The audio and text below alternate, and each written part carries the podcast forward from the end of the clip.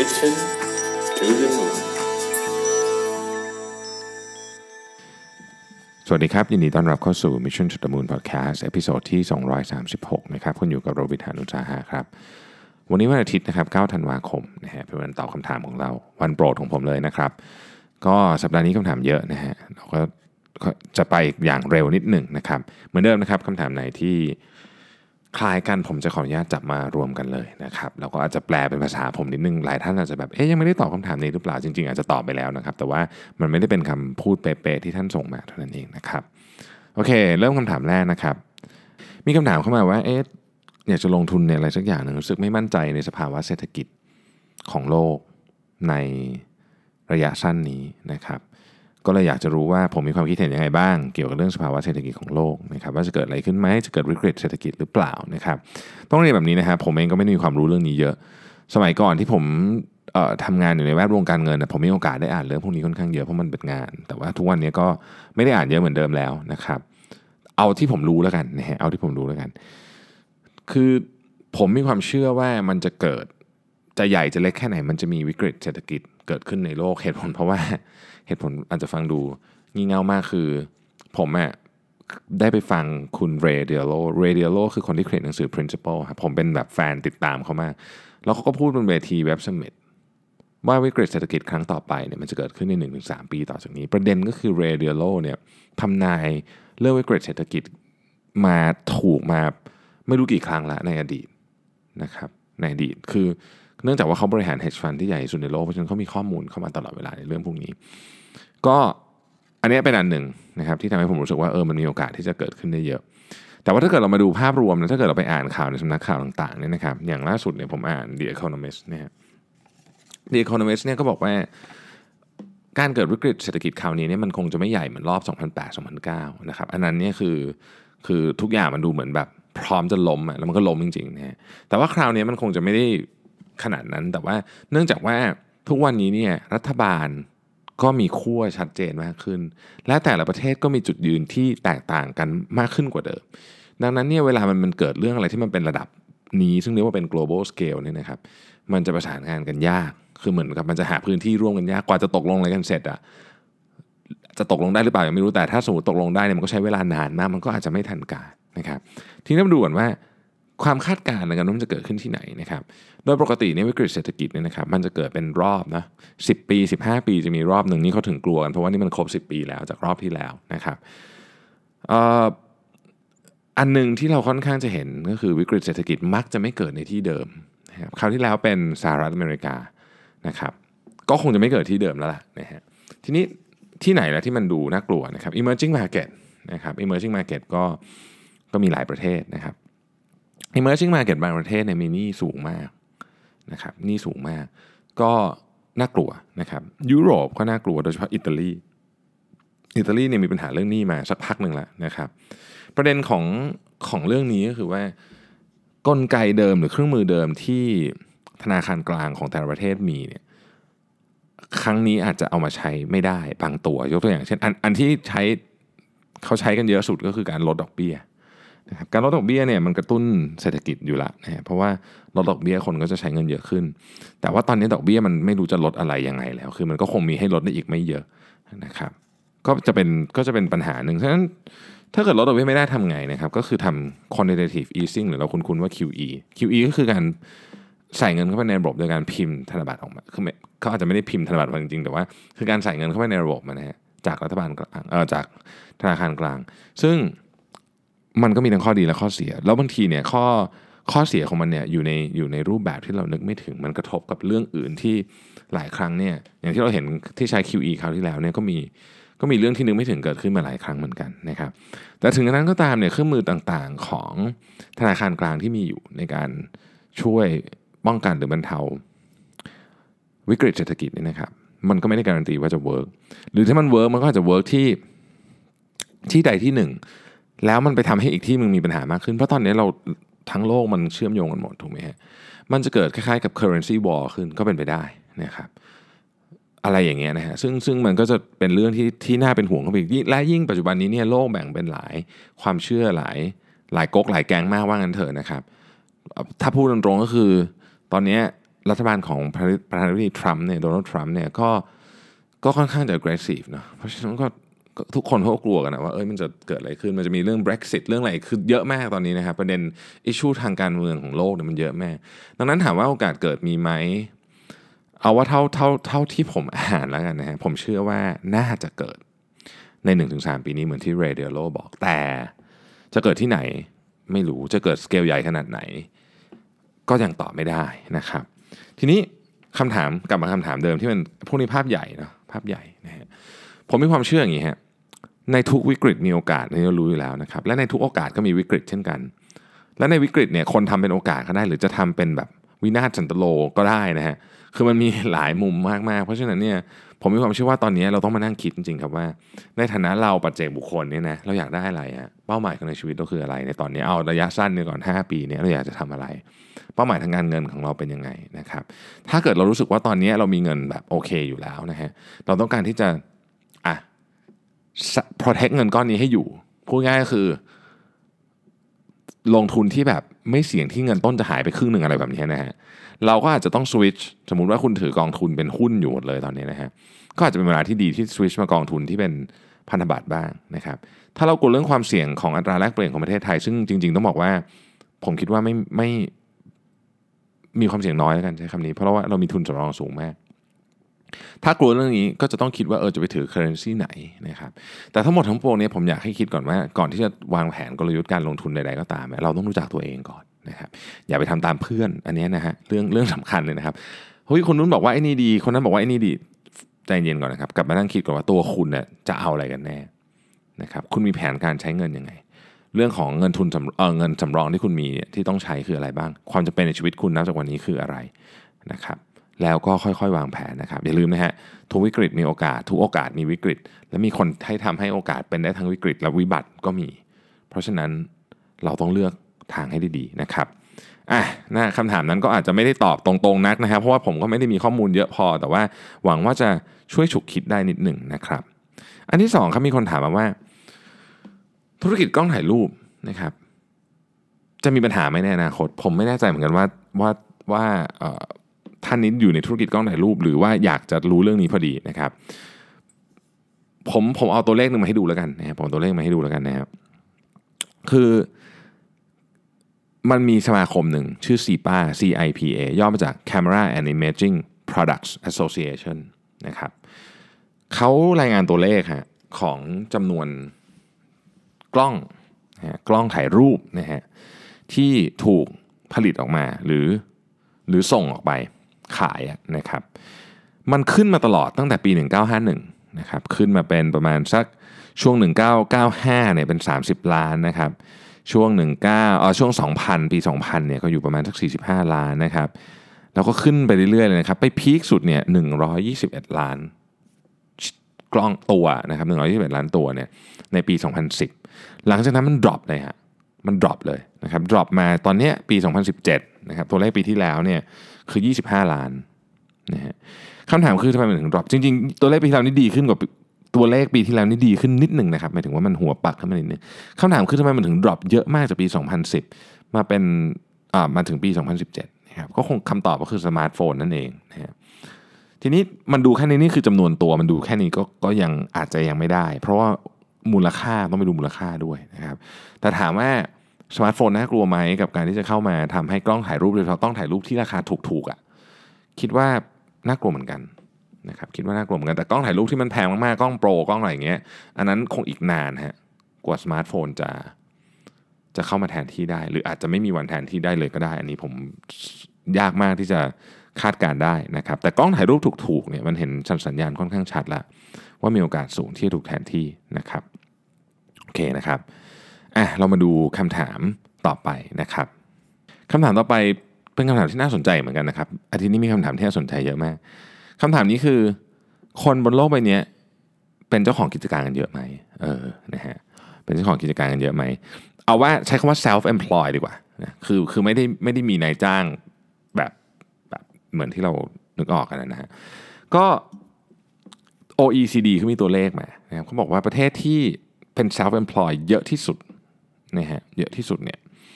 คือโคลัมเบียฮะครึ่งหนึ่งห้าสิบเอ็ดเปอร์เซ็นต์นะครับบราซิลเงี้ยก็สูง 32.9%นะครับเม็กซิโกก็สูงนะฮะ31.5%เกาหลีใต้ก็สูง 25%นะครับ หลังจากนั้นจะเริ่มลดมานะฮะ ประเทศที่ค่อนข้างจะพัฒนาแล้วเนี่ย ผมผมไล่ให้ฟังเลยนะฮะ สเปน 16.9 อังกฤษ 15.4 ฝรั่งเศส 11.8 ญี่ปุ่น 10 นะครับ เยอรมัน 10 แคนาดา 8.6 รัสเซีย 7.5 อเมริกาเนี่ย6.4 เองนะครับ ดังนั้นเนี่ยมันก็พอจะบอกได้เนาะถึงถึงความเชื่อมโยงนะครับ ซึ่งผมคิดว่ามันเกี่ยวข้องกับวัฒนธรรม เกี่ยวเกี่ยวข้องที่สุดคือวิธีการ classify ด้วยว่าคำว่า self employ ของเขาหมายถึงอะไรนะครับตัวนี้เป็นตัวเลขคร่าวๆที่ให้ดูนะครับโอเคนะฮะก็น่าจะน่าจะเอาไปหาคำตอบต่อได้นะผมว่า เพราะว่า ผมคิดว่าเรื่องของคำว่า self employ สำคัญสุดเลยนะครับ คือนิยามฮะนิยามมันคือว่าอะไรนะฮะคือนิยามของคนเก็บข้อมูลอย่าง OECD เนี่ยเขาเก็บข้อมูลเนี่ยเขาเขาใช้นิยามว่าอะไรเราต้องไปศึกษาตรงนั้นให้ลึกนิดหนึ่งนะครับ เพราะว่าข้อมูลที่ผมมาบอกเนี่ยมันก็เป็นแบบผิวๆมากๆคำถามต่อไปเป็นเรื่องในที่ทำงานนะครับ ซึ่งเป็นคำถามยอดฮิตที่สุดของเราอยู่แล้วนะฮะมีคนในทีมนะครับมีทัศนคติไม่ดีชอบพูดอะไรในเชิงลบ ต่อหน้าคนอื่นทำให้บรรยากาศเสียทุกครั้ง ไม่ว่าจะจัดการจะจัดจะจัดการยังไงดีนะครับแถมเขามีแก๊งอีกนะฮะ ก๊งเขาก็จะก้มหน้าก้มตาพิมพ์อะไรไม่ค่อยสนใจเวลาคุยกันนะครับเอ่ออะไรแบบนี้เป็นต้นนะครับ พยายามทำ sharing session ก็แล้วนะครับทำอะไรก็แล้วเนี่ยก็เหมือนเขาลำคาญไม่อยากเข้าร่วมนะครับแล้วจะคำถามคือจะตัดเขาออกไปเลยจากวงจรได้ไหมนะครับเพราะว่าเอาเข้ามาเรารู้สึกพลังงานเชิงลบมันเยอะ ผมเล่าเรื่องนี้ให้ฟังอีกหนึ่งครั้งแล้วกันนะครับว่าทีม เวลาเรามีทีมที่มีพลังงานบวกอยู่ 5 คนเนี่ยนะครับ แล้วเรามีคนลบเข้ามา 1 คนเนี่ยนะฮะความคาดหวังผู้บริหารคือจะสามารถทำให้5 5คนนี้จะทำให้ 1 คนที่เป็นลบเนี่ยเป็นบวกได้ด้วย ในความเป็นจริงมันแทบไม่เคยเป็นแบบนั้นเลยนะครับ เรามี 5 คนบวกอยู่ใช่ไหมฮะเอา 1 คนที่เป็นลบเข้ามาเนี่ยมันจะกลายเป็นลบ6คนเลยนะครับ ดังนั้นเนี่ยต้องคุยกันให้รู้เรื่องครับว่าเขามี negativity เนี่ยมาจากเรื่องอะไร บางทีมันเป็นปมนะปมบางอย่างที่เขามีกับที่ทำงานนี้ก็เป็นไปได้ ต้องคุยครับแล้วต้องเคลียร์ ต้องเคลียร์ให้จบเรื่องนี้สำคัญนะฮะแล้วก็ต้องคุยให้รู้เรื่องนะครับทีนี้ผมไม่แน่ใจว่าท่านที่ถามมาเนี่ยอยู่ในโพสิชันไหน ถ้าเกิดคุณคุยเองไม่ได้นะครับ หมายถึงว่าอาจจะเป็นเขาอาจจะเป็นเจ้านายคุณ หรือว่าเขาอาจจะเป็นตำแหน่งเท่าๆคุณหรืออะไรอย่างเงี้ยนะฮะก็ต้องบอกนายเขาครับ คืออันนี้มันมันมันค่อนข้างที่จะเขาเรียกว่าอะไรอะต้องต้องรีบทำไม่งั้นเนี่ยมันจะกระจายนะครับคือ negativity นี่มันกระจายเหมือนแบบ เหมือนเซลล์มะเร็งเลยนะ ไปทั่วออฟฟิศได้ ประเด็นคืออย่างนี้ เราต้องมีเรื่องที่ชัดเจนนะครับมีตัวอย่างมีหลักฐาน support เหมือนที่ผมพูดคราวที่แล้วนะคือเราจะไปกล่าวหาใคร อันนี้ก็ถืออันนี้อาจจะไม่เรียกว่ากล่าวหาสักทีเดียว แต่อย่างน้อยที่สุดเนี่ยคนได้ยินก็ต้องรู้สึกว่ามันเป็นอย่างนั้นแน่เพราะฉะนั้นเราต้องมีหลักฐานชัดเจนมีเรื่องประกอบยกตัวอย่างนะครับ แล้วให้คนที่มีอำนาจจัดการนะครับจัดการนี่คืออาจจะปรับทัศนคติให้ดีขึ้นก็ได้นะครับ อะไรอย่างนี้เป็นต้นนะครับ มีท่านหนึ่งถามมาว่า อยากจะได้บทความหนังสือหรือพอดแคสต์ที่อธิบายเกี่ยวกับกระบวนการการคิดที่เป็นระบบไหม ผมชอบหนังสือเล่มนี้มากครับ The Art of Thinking Clearly ผมผมรู้สึกว่าหนังสือเล่มนี้เป็นหนังสือที่ดีนะฮะลองไปอ่านดูอ่านง่ายด้วยนะฮะไม่ได้เป็นหนังสือที่อ่านยากเลยนะครับคำถามต่อมาคือผมยังบันทึกตารางเป็นเวลาอยู่ไหม แล้วมันเกี่ยวข้องกับรูทีนมากแค่ไหนบันทึกครับผมยังใช้ ปฏิทิน Google Calendar แหละไม่ได้ใช้อะไรพิสดารอะไรมากมายนะครับบันทึกอยู่ว่าวันนี้ทำอะไรอะไรอย่างเงี้ยนะฮะแล้วเรามาดูว่าในหนึ่งในหนึ่งสัปดาห์เนี่ยผมใช้สีเอานะคือผมใช้สีแบ่งแยกว่าเรื่องนี้เป็นเรื่องอะไร เช่น สีชมพูอ่อนเป็นเรื่องเกี่ยวกับสุขภาพและเรื่องของครอบครัวอะไรอย่างเงี้ยนะฮะก็แบ่งแล้วพอเรามองปุ๊บเนี่ยเวลาเวลาเราเซตคาล endar ทั้งอาทิตย์มาเนี่ยเราจะเห็นว่าเราแบ่งน้ำหนักให้กับเรื่องอะไรเยอะแค่ไหนนะครับซึ่งมันก็จะทำให้เรารู้ว่าจริง ๆ แล้วเนี่ยเวลาที่เราใช้ไปเนี่ยมันสอดคล้องกับ สิ่งที่เราบอกว่าเราอยากอยากทำหรือเปล่า หรือว่าสิ่งสำคัญในชีวิตของเราหรือเปล่านะครับท่านนี้ยาวนิดหนึ่งนะครับ แต่ว่าอยากจะอ่านให้ฟังเพราะว่าถ้าเกิดผมไปบิดคำเยอะเนี่ยอาจจะไม่รู้เรื่องนะครับขออนุญาตอ่านให้ฟังเลยนะครับ ว่าท่านนี้ถามอะไรมานะครับเป็นทั้งการแชร์และคำถามแล้วกันนะครับ ท่านก็เขียนมาว่าอย่างนั้นนะฮะคืออย่างนี้ครับมีมีการพูดผมเคยพูดเรื่อง direct feedback นะครับ แล้วก็เราก็เนี่ยเขาก็มาบอกว่าเออ น้องคนนี้ก็บอกว่าเออเนี่ย direct feedback เนี่ยส่วนตัวเป็นคนชอบใช้นะ แต่ว่าหัวหน้าทีมอะไรเงี้ยเขาไม่ค่อยใช้กันนะครับก็เคยไปถามหัวหน้าว่าทำไมถึงไม่ให้ฟีดแบ็กไปตรงๆเลยล่ะทำไมถึงปล่อยให้พฤติกรรมแบบนี้ เกิดขึ้นเนี่ยมันมันไม่ดีนะมันมันทำให้ performance ของน้องก็แย่ performance ของทีมก็แย่อะไรเงี้ยนะครับหัวหน้าก็ให้เหตุผลมาสองข้อ ข้อแรกคือ เขาเป็นคนให้ความสำคัญกับคำพูดมากนะครับถ้าเราพูดอะไรที่ทำให้รู้สึกไม่ดีนะครับมันจะไปติดอยู่ในใจ และความรู้สึก ที่มีต่อกันจะไม่ดีนะครับ ต้องเรียนอย่างนี้ว่าถ้าเกิดพูดแล้วเขารู้สึกไม่ดีแล้วยังติดอยู่ในใจเนี่ยนะครับแปลว่า feedback ไม่ดีฮะหมายถึงว่าการเรียบเรียงคำพูดของ feedback ไม่ดี ผมขออนุญาตทวนอีกครั้งนึงครับ feedback ทั้งหมดมีด้วยกัน 4 ประเภทนะฮะfeedback ประเภทที่1เนี่ยเราเรียกว่า negative destructive feedback อันนี้ไม่ดีนะฮะอันนี้การให้ feedback แบบ ผมไม่ชอบงานที่คุณทำจบแค่นี้อย่างเงี้ยคือเรียกว่า negative destructive feedback หรือถ้าเรียกให้ตรงนะคือเรียกว่าด่านั่นเองนะครับอันที่2เนี่ยเป็น negative constructive feedback คือบอกว่าผมไม่ชอบงานที่คุณทำแต่ผมคิดว่าคุณจะพัฒนาได้ โดยใช้แนวทางดังต่อไปนี้ 1 2 3 4 และผมช่วยคุณได้นะครับนี่คือ negative constructive feedback นะฮะ positive destructive feedback ก็มีนะครับ positive destructive feedback นี่ไม่ดีนะครับ positive destructive feedback คือการให้ให้ให้ feedback แบบนี้ผมชอบงานที่คุณทำมากเลย แต่ผมคิดว่าไอ้นู่นคุณจะแก้ไอ้นี่คุณจะแก้ไอ้นั่นคุณจะแก้แล้วเรื่องนี้ ผมว่ามันน่าจะ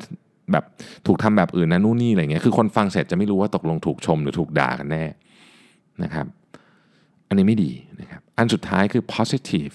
constructive feedback อันนี้ดี ผมชอบงานที่คุณทำมากครับ และผมคิดว่ามันน่าจะพัฒนาได้มากกว่านี้ โดยการเพิ่ม 1 2 3 4 การให้ feedback เนี่ยนะครับ มันจะติดอยู่ในใจของคนแล้วรู้สึกไม่ดีตลอดไปเนี่ยมาแปลว่า feedback มันไม่ดีส่วนใหญ่จะเป็นข้อ1 negative destructive feedback นะครับซึ่งการให้คนที่ให้ feedbackมีมีการเรียกว่ามีการฝึกซ้อมกันมาก่อนเนี่ยนะครับจะไม่ให้ feedback แบบนี้ จะให้ feedback สองประเภทเท่านั้นคือ negative constructive และ positive constructive feedback นะครับถ้า feedback แบบนั้นเนี่ยตอนเขาฟังตอนแรกอาจจะโมโหนะแต่อีกวันหนึ่งเขาต้องเดินมาขอบคุณคุณเลยแหละ ถ้าให้ feedback แบบนั้นนะฮะผมเป็นผมเนี่ยเจอมาทุกประเภทแล้ว แล้วผมก็ให้มาทุกประเภทแล้ว เพราะฉะนั้นผมค่อนข้างที่จะ ผมค่อนข้างที่จะเชื่อนะว่าวิธีเนี่ย work นะครับดังนั้นเนี่ยการพูดตรงๆดีกว่าไม่พูดอยู่แล้ว แต่วิธีการพูดก็สำคัญเหมือนกันนะครับอันนี้คือข้อที่หนึ่งที่ถามแม่นะฮะข้อที่สองนะครับหัวหน้าของน้องท่านเนี่ยบอกว่าเหตุผลที่ไม่ให้ direct feedback เนี่ยก็เพราะว่าทุกคนมีอีโก้นะครับ และยากที่จะยอมรับข้อบกพร่องของตัวเองนะฮะซึ่งซึ่งซึ่งถามว่าจริงไหมจริงก็ทุกคนมีอีโก้เท่านั้นแหละ แต่ว่าการยากที่จะยอมรับข้อบกพร่องของตัวเองไหมเนี่ยมันขึ้นอยู่กับวิธีการที่มอบ feedback อีกฮะคือเมื่อกี้เป็นลักษณะของ feedback ใช่ไหมครับ วิธีการมอบ feedback ก็เป็นอีกอย่างหนึ่ง การให้ตัวอย่างให้เขาเห็น แล้วให้เขาคิดเองนะฮะอีโก้จะทำงานน้อยลง เสมอนะครับอีโก้ทำงานน้อยลงเสมอ เช่น เวลาเวลาผมอันนี้อันนี้ไม่ใช่เกี่ยวเรื่อง feedback นะครับ อันนี้เป็นเป็นเรื่องของอย่างสมมุติว่าผมจะต้องการที่จะคุยเรื่อง budget สมมตินะครับ เรา make decision สำคัญเนี่ยเวลาเรา defend กันเนี่ยบางทีมันจะมีคำถามหนึ่งคำถามขึ้นมาว่าโอเค ไม่เป็นไร เวลาอธิบายพี่ฟังเนี่ยนะลองอธิบายโดยคิดว่านี่เป็นเงินของตัวเองร้อยเปอร์เซ็นต์เลย คือหยิบเงินจากกระเป๋าตัวเองมาเลยเนี่ยจะทำยังไง กลับไปคิดมาวันหนึ่งกลับไปวันหนึ่งก่อนนะครับ เราค่อยมาเล่าให้ฟังใหม่ อันนี้ไม่ใช่ feedback นะ แต่ว่ามันเป็นลักษณะของ คือถ้าเกิดเราพยายามเถียงกันบนเรื่องที่ที่ไอคนนั้นก็อยากได้อย่างหนึ่งอีกคนนึงก็อยากได้อีกอย่างหนึ่งมันไม่จบไงมันต้องให้ให้เขากลับไปคิดวิธีใหม่แล้วเขาเองเนี่ยคือบางทีเนี่ยเราไม่ยอมบางเรื่องเนี่ยเป็นเพราะว่าเรามีอีโก้จริงๆนะเป็นเพราะอีโก้เราเราทำให้เราไม่ยอม แต่ถ้าเกิดเราได้กลับมาคิดด้วยโจทย์ที่มันพลิกมุมนิดนึงเนี่ยนะครับเรากลับไปใหม่เราอาจจะรู้สึกว่า เออ เข้าใจละว่าจริง ๆ แล้วเนี่ย บัตเจ็ตก้อนนี้ที่ขอมามันอาจจะไม่ต้องใช้ก็ได้ แต่เพราะอีโก้เราเลยอยากใช้ไงแต่พอเรามานั่งคิดดูเฮ้ยถ้าเกิดเป็นเงินเราเราไม่ใช้ว่ะก็แปลว่ามันไม่ควรจะใช้สมมตินะครับสมมติอะไรอย่างเงี้ยเป็นต้นนะฮะตัวอย่างพออาจจะไม่ได้ดีมาก แต่ว่าอืมผมคิดว่านี่แหละคือวิธีการลดอีโก้ของคนลงได้นะครับ ถามว่าสองเรื่องนี้เนี่ยเป็นเรื่องที่ผมคิดว่าเป็นเรื่องที่สำคัญมากใน คุณสมบัติของการเป็นหัวหน้านะต้องให้ฟีดแบ็ที่ดีเป็นแล้วต้องทำให้คนเนี่ยสามารถฟังเราโดยที่เขาอะเอากาดของอีโก้ลงได้นะครับอีกท่านนึงถามมาว่า IF นี่ควรจะทำแบบไปเรื่อยๆ หรือว่ายังไงดีคือผมอย่างที่บอกฮะเรามีข้อมูลเรื่องนี้ไม่ไม่เยอะแม้ส่วนตัวผมเนี่ยผมทำ ค่อนข้างต่อเนื่องนอกจากช่วงที่เดินทางไปต่างประเทศ และช่วงที่จะวิ่งแค่นี้ช่วงที่จะวิ่งช่วงช่วงที่จะวิ่งหมายถึงว่าช่วงที่จะลงลงรายการวิ่งไปวิ่งมาราธอนอะไรอย่างเงี้ยนะจะจะจะจะหยุดทำสัก 2 วันก่อนนะแต่ว่าโดยปกติแล้วผมก็ทำแต่ว่าไปเที่ยวอย่างเงี้ยไปเที่ยวผมก็ไม่ทำเพราะว่าเวลาไปเที่ยวเนี่ยมันทำยากนิดนึงครับ เพราะว่าเวลาที่เราเดินอยู่กับคณะเวลาไปเที่ยวด้วยกันเนี่ย เราจะมากินข้าวตอนสามโมงอะไรเงี้ยมันก็อาจจะยากนะแล้วตอนเขากินข้าวกันเราก็เราก็อยากจะเอนจอยด้วยมันเป็นประสบการณ์อะ ดังนั้นผมก็เลยไม่ทำ IF ตอนไปเที่ยวนะครับ แต่ว่าถ้าอยากทำตลอดผมโดยส่วนตัวรู้สึกว่าไม่ไม่ได้มีปัญหาอะไรนะครับ มีท่านนึงถามเรื่องหูฟังเข้ามาว่า หูฟังอะไรดีในการซื้อให้เป็น noise cancellation เป็นของขวัญให้คนนะครับผมผมใช้หูฟังอะไรก็ถามว่างี้นะฮะผมใช้ bno E8 กับ B&W จำรุ่นไม่ได้แล้วนะครับ ที่เป็นหูฟังครอบ B&O นี่เป็นใส่หูนะฮะแต่จริงแล้วหูฟัง noise cancellation นะครับถ้าจะเอาไว้สำหรับทำงานนะฮะไม่ได้ไม่ได้คิดเรื่องเสียงเยอะนะครับ ไม่ต่างกันมาก Audio Technica ที่ผมเคยลองก็โอเคนะครับ Sony ก็ดี ไปลองดูก่อนครับ แต่ว่าแต่ว่าผมผมมีความรู้สึกว่าไม่ต่างกันมาก สิ่งที่ควรจะคำนึงสำหรับใช้การทำงานนะครับ คือมัน เก็บใส่กระเป๋าง่ายเปล่า คือผมเคยเจอหูฟังบางรุ่นนะดีดีแบบโอ้โหเสียงก็ดีอะไรก็ดีแต่มันเก็บใส่กระเป๋าไม่ได้ครับในที่สุดมันจะ end up คือสมมติว่าเรากลับบ้านไปวันนี้เราจะลืมมามันมาเพราะเราขี้เกียจหยิบมันใส่กระเป๋าหรืออะไรสักอย่างหนึ่งเนี่ยนะฮะเพราะฉะนั้นผมคิดว่าเรื่องนี้สำคัญกว่า ถ้าเกิดเน้นเรื่องเอาไปทำงานนะครับไม่ได้เน้นเรื่องฟังนะฮะอีกท่านหนึ่งถามมาว่าอยากจะเพิ่ม visibility กับ awareness ของ physical store ทำยังไงนะครับ awareness ก่อนเลยกันนะ awareness ของ physical store เนี่ยทำได้หลายอย่างนะครับ เครื่องมือทางออนไลน์เอายกตัวอย่างแบบ basic สุดเลยนะฮะ อย่างสมมติเครื่องมือทางออนไลน์เนี่ยมันสามารถยิง ad หาคนที่อยู่ใกล้ store ของเราได้ เลือกเลือกเลือกสถานที่ได้ อันนี้อันนี้ก็เป็นอันหนึ่งวิธีหนึ่งนะครับ visibility อีกอันหนึ่งที่ที่ work มากคือการทำเขาเรียกว่า localize ad นะครับ localize ad ผมยกตัวอย่างเคสหนึ่งให้ฟังแล้วกันนะ อันนี้อาจจะอาจจะไม่ได้เกี่ยวตรงๆ แต่ผมรู้สึกว่ามันเอาไป adapt ใช้ได้นะครับ มันมีบริษัทโฆษณาบริษัทหนึ่งนะครับ บริษัทโฆษณาบริษัทนี้เจ้าของเนี่ยนะฮะเขาจะอ่าไปเช่าป้ายอะบิลบอร์ดรอบบริษัทตัวเองแบบแบบอาจจะสมมติไม่รู้ว่า 20 ป้ายนะครับ แล้วก็ใครเป็นลูกค้าเขาเนี่ยเขาก็จะให้เช่าต่อแบบถูกๆ สมมติว่าผมเป็นลูกค้าบริษัทนี้เขาก็ให้เช่าต่อแบบถูกๆ ประเด็นคืออย่างนี้ฮะเวลาคนขับรถมาที่ที่บริษัทเขาอะลูกค้ารายอื่นที่ยังไม่ได้เป็นลูกค้าเนี่ยนะครับ จะเห็นว่าตลอดทางที่ผ่านมาที่ขับรถมาเนี่ยเฮ้ยมันมีโฆษณาแต่ของไอ้บริษัทนี้หมดเลยอะนึกออกไหมฮะมันฝังเข้าไปใน mental เลยนะบอกว่าเฮ้ยแสดงว่าบริษัทเนี้ยทำโฆษณาเยอะมีความน่าเชื่อถือสูง เพราะว่าการขายโฆษณาในความน่าเชื่อถือเป็นเรื่องที่สำคัญมากนะครับ ก็เลย work อันนี้เขาเรียกว่าการใช้ ad แบบฉลาดนะเป็น localize ad นะครับอะอันนี้อันหนึ่ง อีกอันหนึ่งสมมุติว่าเราเอาตัวอย่างของ shopping mall ในในอเมริกามามันมีช้อปปิ้งมอลล์หนึ่งชื่อ Bell Harbor นะฮะเออเป็น shopping mall ที่แบบคนจองโอ้โห waiting list ยาวหลายปีในขณะที่ shopping mall ที่อเมริกาที่อื่นกำลังแย่เนี่ยสิ่งหนึ่งที่เขาทำเนี่ยนะฮะคือร้านค้าที่อยู่ในนั้นนะครับหลายร้านต้องใช้คำนี้ว่าหลายร้านเนี่ย ไม่ได้ใช้หุ่นโชว์แบบแบบแบบดั้งเดิมะนะครับ แต่ว่าเขาเอาคนจริง ๆ มาเดิน ใส่ชุดของเขาอะก็คือเอานางแบบมาเดินใส่ชุดอะเราก็เดินไปทั่วมอลล์นะครับ แล้วคนเห็นเฮ้ยสวยอะเพราะว่าเราสมมตินั่งกินกาแฟเราเห็นคนนี้ใส่ชุดชุดนี้สวยอะเราก็อยากเดินไปซื้อ เดินมากกว่าที่เราจะจะเอาหุ่นไว้ที่แค่ข้างหน้าร้านเรา อะไรแบบนี้เป็นต้นนะครับ ลองไปคิดดูมันมีมันมีมันมีวิธีการเยอะแยะมากมายครับวิธีการคงไม่ได้สำคัญสำคัญที่จุดประสงค์และคำถามต้องชัดเจนนะครับ อีกท่านหนึ่งนะครับ บอกว่าตอนนี้เพิ่งมีปัญหาในธุรกิจนะครับในเพิ่งล้มมามีปัญหาเยอะมากนี่ก็เยอะหนทางมืดมนนะฮะตอนนี้หยุดอยู่นิ่งไม่ทำอะไรมาสองเดือนแล้วกำลังตามหาอยู่ว่าจะทำอะไรต่อไปดีเงิน ก็กำลังจะหมดนะฮะช่วยคำช่วยแนะนำหน่อยนะครับ ว่าจะเริ่มต้นใหม่ยังไงดี ผมแนะนำอย่างนี้นะครับ ทุกอย่างที่เป็นปัญหาเนี่ยนะฮะเวลาผมจะแก้นะเอาตัวผมส่วนตัวนะฮะเวลามันมาเยอะดูแบบเขาใช้คำว่าแบบเป็นมาเป็นซีรีส์อะนะไม่จบไม่สิ้นสักทีเนี่ยนะฮะผมจะหยุดก่อนแล้วแล้วถามตัวเองว่า เราสามารถแบ่งปัญหานี้ออกเป็นได้กี่เรื่องบ้างนะครับ มันจะมีปัญหาเรื่องที่เราควบคุมอะไรไม่ได้เลยนะครับ กับปัญหาที่เราควบคุมได้นะครับโฟกัสพลังงานทั้งหมดไปแก้ปัญหาที่ควบคุมได้ ก่อนนะครับไอ้เรื่องที่ควบคุมไม่ได้ คือมันควบคุมไม่ได้อะมันทำอะไรไม่ได้ อย่าอย่าเพิ่งไปทำอะไรกับมัน ค่อยๆทำไปทีละอันนะฮะแบ่งปัญหาที่ใหญ่ๆออกเป็นปัญหาที่เล็ก พิจารณาว่าอันไหนควบคุมได้อันไหนควบคุมไม่ได้ แล้วแก้มัน นี่คือวิธีการแก้ปัญหาที่ผมรู้สึกว่าเวิร์กที่สุด อีกท่านหนึ่งถามมาว่าเออมันมีโมเมนต์ตอนที่อยู่กับแฟนนะฮะแล้วแบบรู้สึกว่าไม่รู้จะพัฒนาตัวเองไปทำไมอีก เพราะว่าสิ่งของที่เราต้องการทั้งหมดก็มี แค่มีเขาอยู่ก็พอแล้วทำงานไปมีชีวิตธรรมดาก็พอแล้วนะครับ อารมณ์เหมือนไม่อยากจะทะเยอทะยานต่อไปนะฮะเราควรจะจัดการกับอารมณ์แบบนี้ยังไงให้กลับมาทะเยอทะยานมุ่งมั่น ฝึกฝนพัฒนาตัวเองให้เหมือนก่อนหน้านี้นะครับ ต้องต้องบอกแบบนี้ฮะคือความคิดผมเนี่ยนะครับหนึ่งเราไม่ควรจะเอาอันนี้อันนี้เป็นคำแนะนำเฉยๆนะครับคือผมก็ไม่ได้คงจะไม่ได้รู้เรื่องนี้ดีไปกว่า คนอื่นเนี่ยแต่แต่ผมแต่ผมจะพยายามไม่ให้ความสุขของตัวเองทั้งหมดไปผูกกับบุคคลอื่น นะครับไม่ว่าคนนั้นจะเป็นใครก็ตามนะเพราะว่ามันมีความเสี่ยงสูงมากนะครับ เราจะต้องอยู่ได้ด้วยกันเขาเรียกว่าเป็น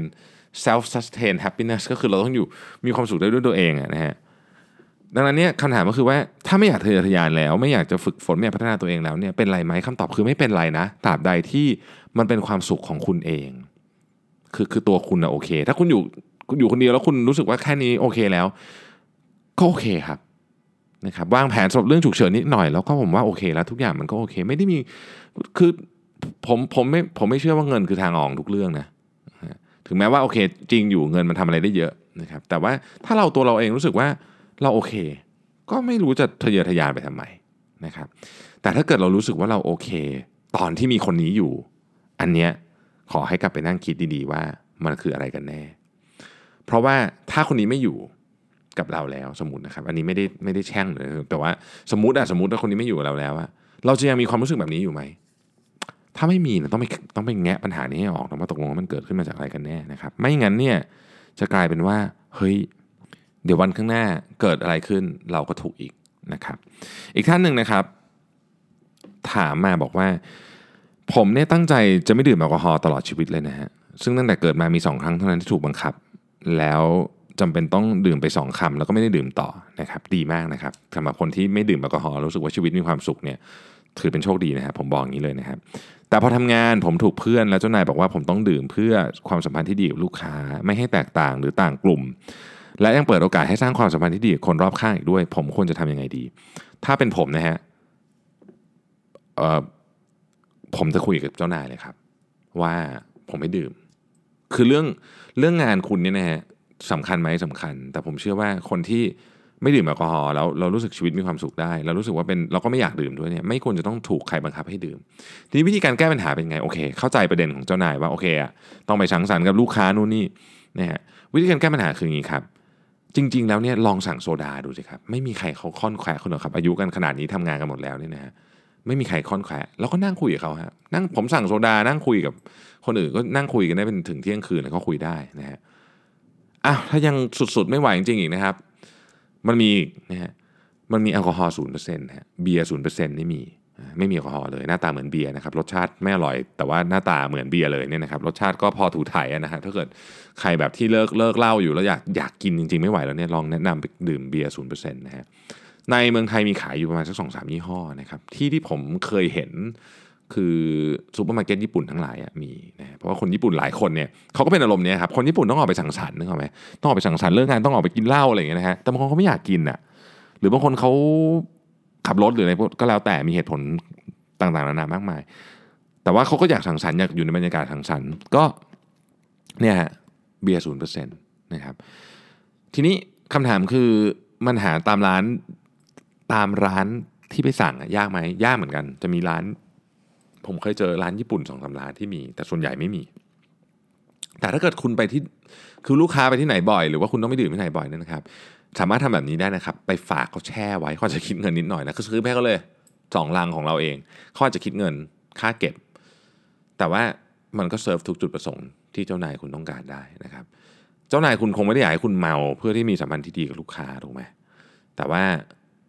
ถ้าเกิดต้องการให้บรรยากาศการสังสรรค์มันมันต่อเนื่องไปได้วิธีนี้ก็เป็นวิธีหนึ่งครับ เพื่อนผมบางคนที่ไม่ดื่มแอลกอฮอล์แล้วก็มีปัญหานี้เนี่ยพก cooler ไปเขามีนะคือมันดูตลกอะแต่ว่าก็ทุกคนก็เข้าใจได้ว่าไม่อยากแตกต่างนะฮะก็ลองดูนะครับ ในประเทศที่ที่ค่อนข้างที่จะเรียกว่าอาจจะมีคนดื่มเยอะนะครับ แต่ว่าก็มีคนที่ไม่อยากดื่มด้วยแล้วมีปัญหานี้เนี่ยเขาจะมีเรื่องไอเบียร์ศูนย์เปอร์เซ็นต์เครื่องดื่มศูนย์เปอร์เซ็นต์นี่อยู่เยอะมาก ญี่ปุ่นเนี่ยคือตัวอย่างเลยนะครับ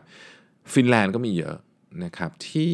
ประเทศหลาย ๆ ประเทศในยุโรปเนี่ยผมก็เห็นนะฮะว่ามีเบียร์ที่ไม่มีแอลกอฮอล์อยู่นะครับก็น่าจะช่วยแก้ปัญหานี้ได้ อีกท่านนึงถามมาว่าอ่านหนังสือไปกลางๆเล่มแล้วรู้สึกอ่านไม่จบนะฮะบางเล่มบางเล่มก็พยายามอ่านให้จบ แล้วก็เหมือนจะอ่านอ่านไปงั้นๆนะไม่ค่อยเข้าสมองนะครับ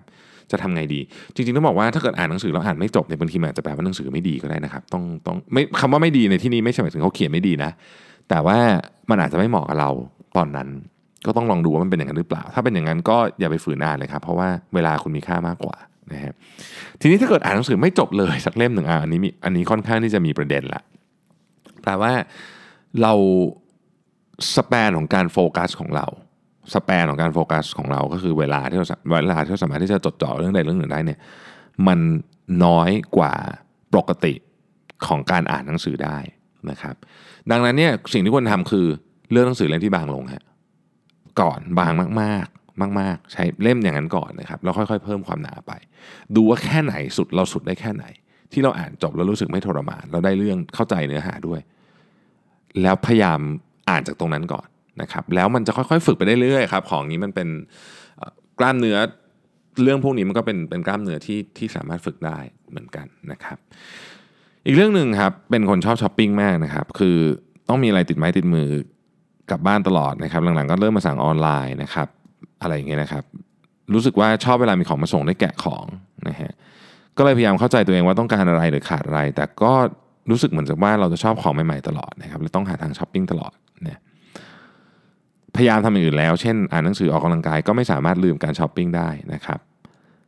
แล้วก็หลังๆก็จะหนักขึ้นนะครับพอมีทริคอะไรที่จะแก้ได้บ้างไหม ผมเรียนอย่างนี้นะครับ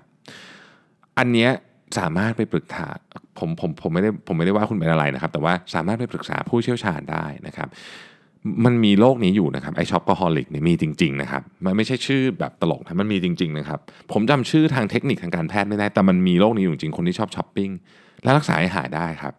ด้วยการไปพบผู้เชี่ยวชาญนะหายได้หายได้จริงนะครับ มันไม่ได้เกี่ยวกับคุณคุณแบบชอบชอบซื้อของ เพราะว่าคุณคุณชอบซื้อของเป็นนิสัยแต่มันมีคนบางคนเนี่ยที่ ต้องซื้อของทุกวันนะครับมีนะครับ ไปหาได้ไปหาได้นะครับ ลองดูผมคิดว่าอันนี้อาจจะต้องอาศัยผู้เชี่ยวชาญนั่งคุยกันนิดหนึ่งนะครับ มีท่านนึงถามมาว่า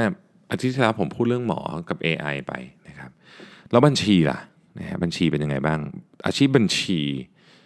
จะโดน disrupt โดย AI ไหม ต้องบอกว่าอย่างนี้ฮะคือถ้าถ้าไปอ่านพวก McKinsey report อะไรเงี้ยครับ report ของเอิร์นสัญญางอะไรเงี้ยเขาก็จะพูดเรื่องนี้ค่อนข้างเยอะอยู่แล้วว่าบัญชีเนี่ยมันจะถูกออโตเมตแต่ไม่ได้หมายความว่าอาชีพบัญชีจะไม่มีคนทำนะคือไม่ได้หมายความว่าจะใช้จะใช้แบบหุ่นยนต์หมดเลยนะฮะผมเชื่อว่าและและและการศึกษาต่างๆ ที่ผมอ่านเนี่ยพวก report ของ McKinsey เนี่ยเขาก็เขียนไปในแนวทางเดียวกันว่า คือบัญชีในอนาคตเนี่ยมันจะไม่ได้เป็นการทำบัญชีแบบนี้ละนะฮะมันจะเป็นของการสร้าง value ให้กับ ผู้บริหารมากขึ้น ความหมายก็คือข้อมูลที่ได้มา real-time มากขึ้นนะครับปกติข้อมูลบัญชีมันก็จะค่อนข้างใช้เวลานิดหนึ่งถูกไหมไม่ว่าเราจะใช้ระบบอะไรก็ตามที่ทันสมัย แต่ว่าต้องใช้เวลานิดหนึ่งแต่ว่าในอนาคตเนี่ยเราจะโฟกัสที่ข้อมูลที่ได้มาในในระยะเวลาที่เรียลไทม์มากขึ้น มีการวิเคราะห์ข้อมูลว่าอะไรสำคัญอะไรไม่สำคัญมากขึ้น ฝ่ายบัญชีอาจจะจะช่วยวิเคราะห์ข้อมูลได้เลยว่า ของบางอย่างเนี่ยมันต้องถูก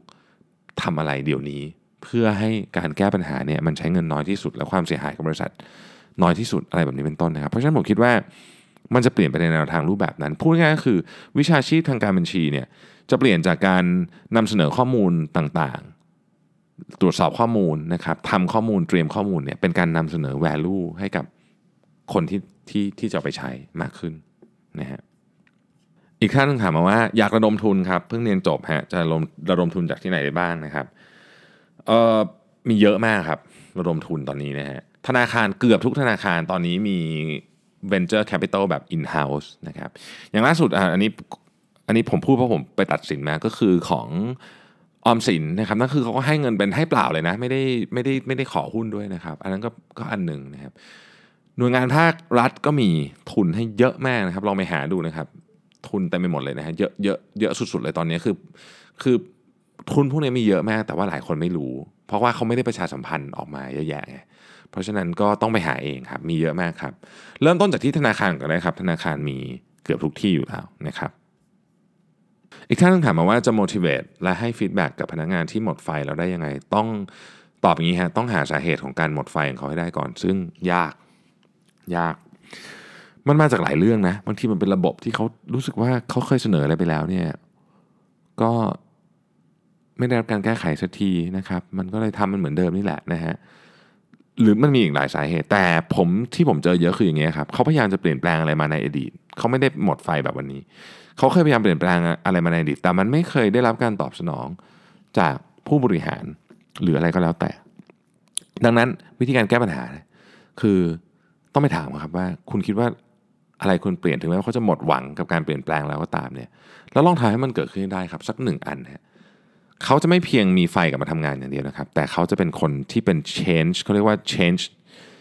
champion of change อย่างเงี้ยให้กับคนอื่นในองค์กรของคุณด้วยนะฮะอีกท่านหนึ่งถามมาว่าสำหรับเจ้าของกิจการที่พอพากิจการเติบโตมาได้สักระยะหนึ่งแล้ว เราต้องการที่จะพาธุรกิจขนาดเล็กไปสู่ขนาดกลางนะครับ ซึ่งเราต้อง มีการรับผู้จัดการอาวุโส และพนักงานที่มีฝีมือเข้ามาช่วยสร้างทีม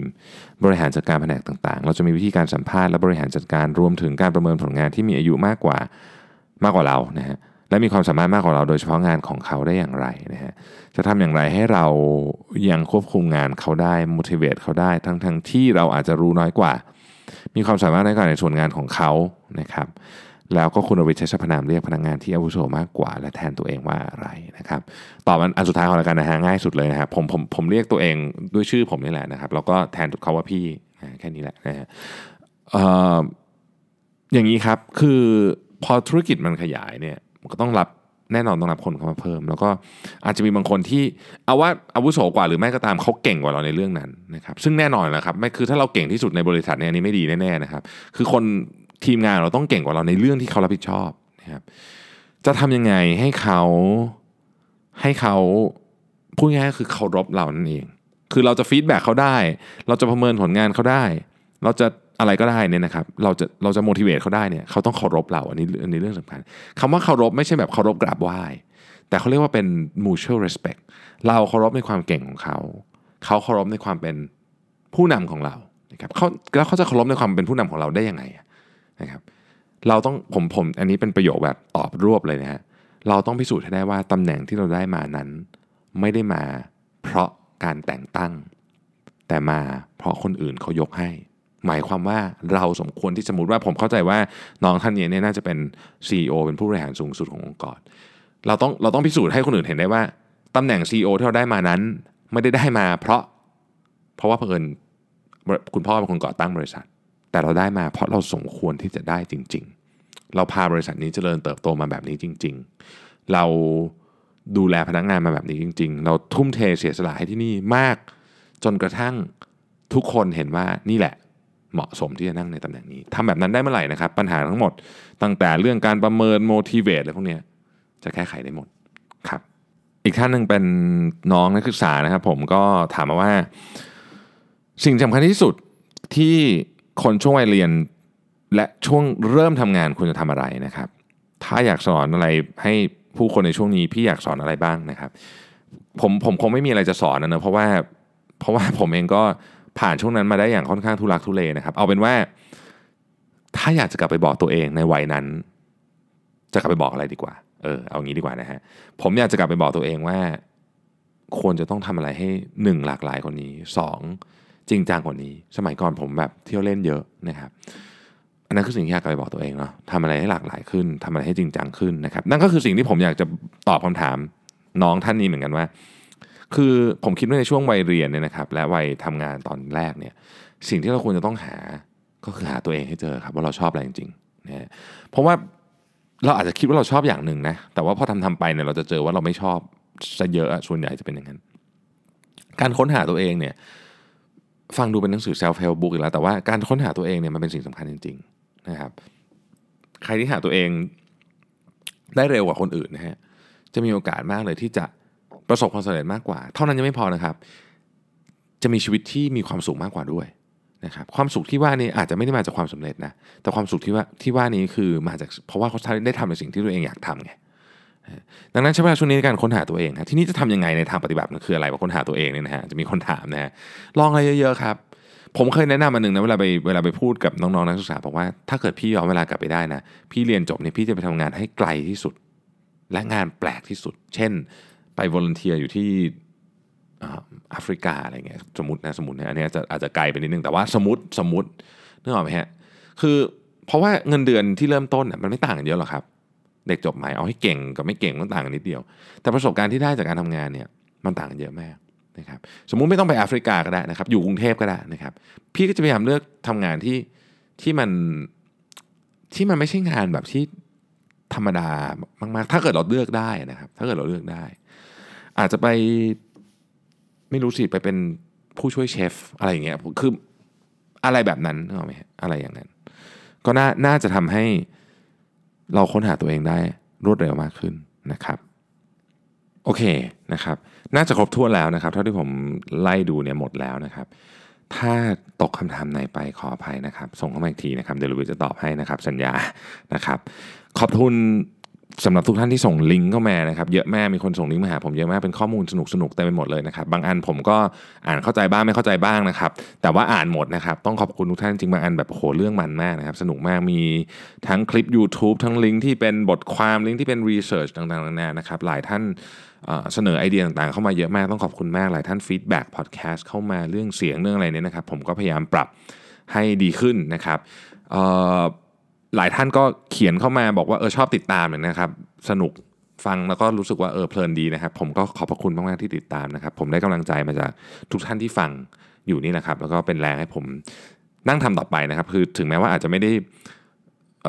มีอาจจะไม่ได้สาระเยอะมาก แต่ว่าก็หวังว่าจะได้แบบเป็นเรื่องสนุกสนุกที่ทุกท่านได้ได้ฟังทุกวันนะครับ ไปอาจจะเอาไปต่อยอดอะไรได้นะครับ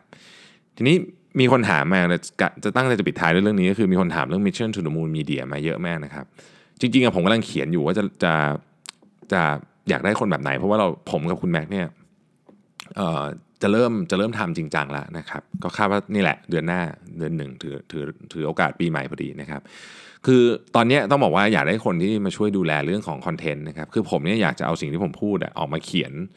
เป็นบทความด้วย แต่ว่ามันต้องมีคนมาเรียงตัวอักษรให้ก่อนเนี่ยหมายถึงว่าทำเป็นบูเลต์พอยต์ให้แล้วผมเขียนให้ทีหลังอย่างเงี้ยได้ แต่ถ้าเกิดผมเขียนใหม่หมดเนี่ยมันมันมันอาจจะเหนื่อยไป เพราะฉะนั้นก็เลยอยากจะทำตรงนี้ก่อนนะครับ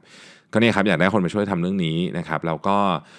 ดูแลเรื่องเว็บนะครับแล้วในอนาคตเนี่ยเราจะทำคอนเทนต์ประเภทวิดีโอประเภทอะไรอย่างเงี้ยนะครับก็ก็ต้องมีคนมาช่วยเนาะประมาณนี้คือที่นี่คือคร่าวๆนะครับ ยังไม่ได้คิดว่ายังไงอะไรเลยคือคือคือคิดนี้ออกแต่กำลังจะเขียนลงรับสมัครงานอยู่นะครับ อาจจะต้องเรียนว่าคงจะต้องขอเป็น full time นะตำแหน่งนี้เพราะว่างานเยอะจริงๆนะครับแล้วก็ผมผมอยากมีโอกาสที่จะเหมือนกับโคชชิ่งกันค่อนข้างใกล้ชิดนะครับทำงานที่ไหนทำงานที่ออฟฟิศของสีจันนะครับอยู่ที่พระราม9 53นะครับตอนนี้ออฟฟิศเก่าเราคนล้นมากกำลังสร้างตึกใหม่อยู่น่าจะเสร็จประมาณสักช่วงมีนาอะไรเงี้ยครับปีหน้าประมาณนี้นะฮะก็เราก็จะมีที่ที่ค่อนข้างพร้อมสำหรับที่จะรับคน